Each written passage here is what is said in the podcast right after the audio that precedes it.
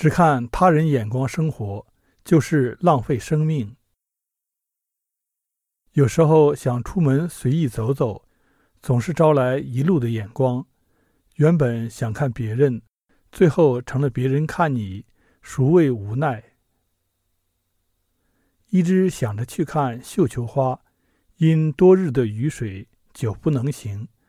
昨日傍晚看天还不错，就一个人走了走。大约是花最少的季节，一眼望去，大片大片的深绿。春日里走过的小径，迎春花谢后有蔷薇。此时迎春花藤被修剪过了，砰砰地垂着。或许是靠山的温度低些，竟然还有些残留的蔷薇，但颜色似乎比暮春时深些。有些枯萎的花朵还没落枝。荷花的叶子舒展开来，恰是圆荷小小。水中浮萍密聚，是带着淡黄色的绿，有一种极为静态的美。池子上头就是桃林，果实比青梅大，而且长得好。个把月里再来，可以提个篮子了。只要有枝可盘，牵牛花也是不缺的。常路过的那户人家，女主人很会打理院子。冬日里有腊梅、红茶。春时，海棠、辛夷、杜鹃都种得很好，四季有序。说是女主人，因为有一次从篱笆墙外走过时，隐隐约约看到一个中年女子的身影，在弯腰浇水。记得她家种贴根海棠是架在篱墙上的，很特别。这次去时，篱墙边上没有花可看。起初就是想看绣球花，走了好久，只看到零散的蔷薇，含苞的枝子，几乎快放弃之时，才在转角一合冷清的院子门口看到一簇绣球，玫红色的，还刚起球，不很完全。那绣球是种在门口的花坛里，旁边还有一株南天竹，背后是白色的墙，小木窗。米色的窗帘看起来有些旧了，右侧有栅栏，也被绿枝挡了大半视线。眼角的余光感受到一片红色，侧头看去，院子里竟然种了一弯绣球，都是一个颜色的。隔着绿影看了一会儿，毕竟别人家的院子分外稀罕。附近的住家户都是独门独户的。路上很少有人走动，遇到一只大狗熊，很呆萌，看见我就停了，我走它就走，摇摇摆摆的，跟着狗狗往前走，又到了另一家的院子。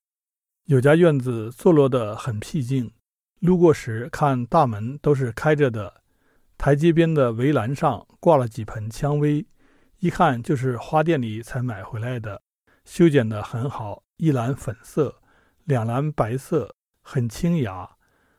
除了自家小院，门口还有很宽敞的空地，里面种了许多银杏树，虽不比山上的粗壮，深秋时应该也会一片金黄。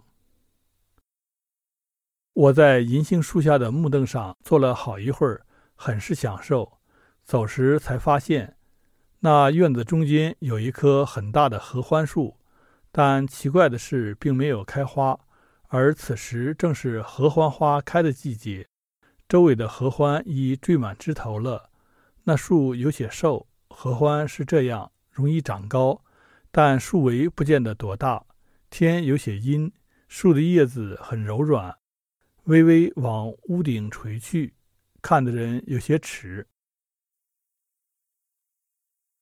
毕竟是傍晚。不敢逗留太久，就折回去了。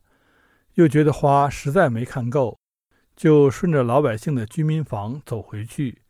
一路之歌，里面是独门独户的院子，外面是单元房。一栋楼里住好多人家，也就热闹许多。孩子们在巷子里疯玩，门口堆着刚剥完的竹笋壳，是尖尖细细的苦笋。土地总是金贵的，一点点都要好好利用。种的最多的是四季豆，已经挂了豆子，不日可采摘。旱金莲的花叶都很奇特，叶子真和荷叶差不多，不过是小了许多，花色也怪，很难形容。拍下来也总是失真。有一户人家的门口摆了几盆绣球，有白色和淡蓝色两种，但感觉有些缺水。不是太润，几乎家家户户都种了石榴和月季。天渐渐黑下来，石榴很难拍，只是看了看，月季尚能入镜。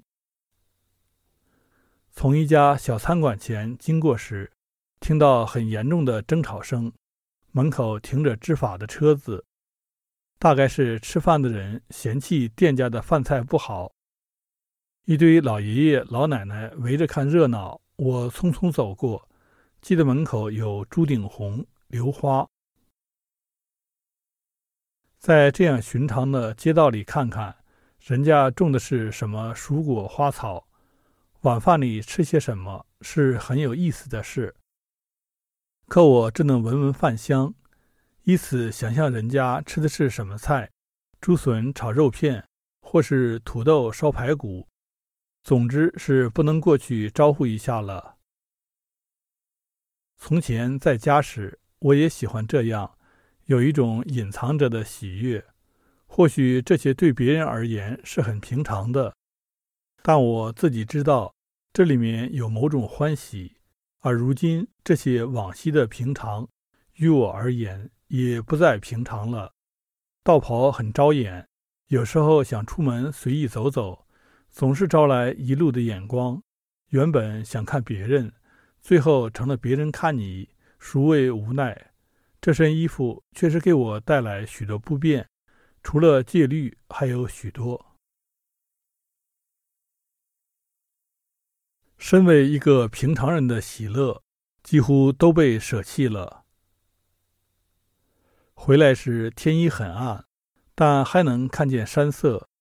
想起《白川集》里青木正儿给傅云子写的序，其中有这么一段：“未有云子君隐居于此石屋十来年，背里风花雪月，每逢余霞，勤奋于阴郁的小玻璃窗边，撰就许多文章，一时觉得香气。但服饰至少可以毫无顾忌地看白川边的樱花和木槿吧。”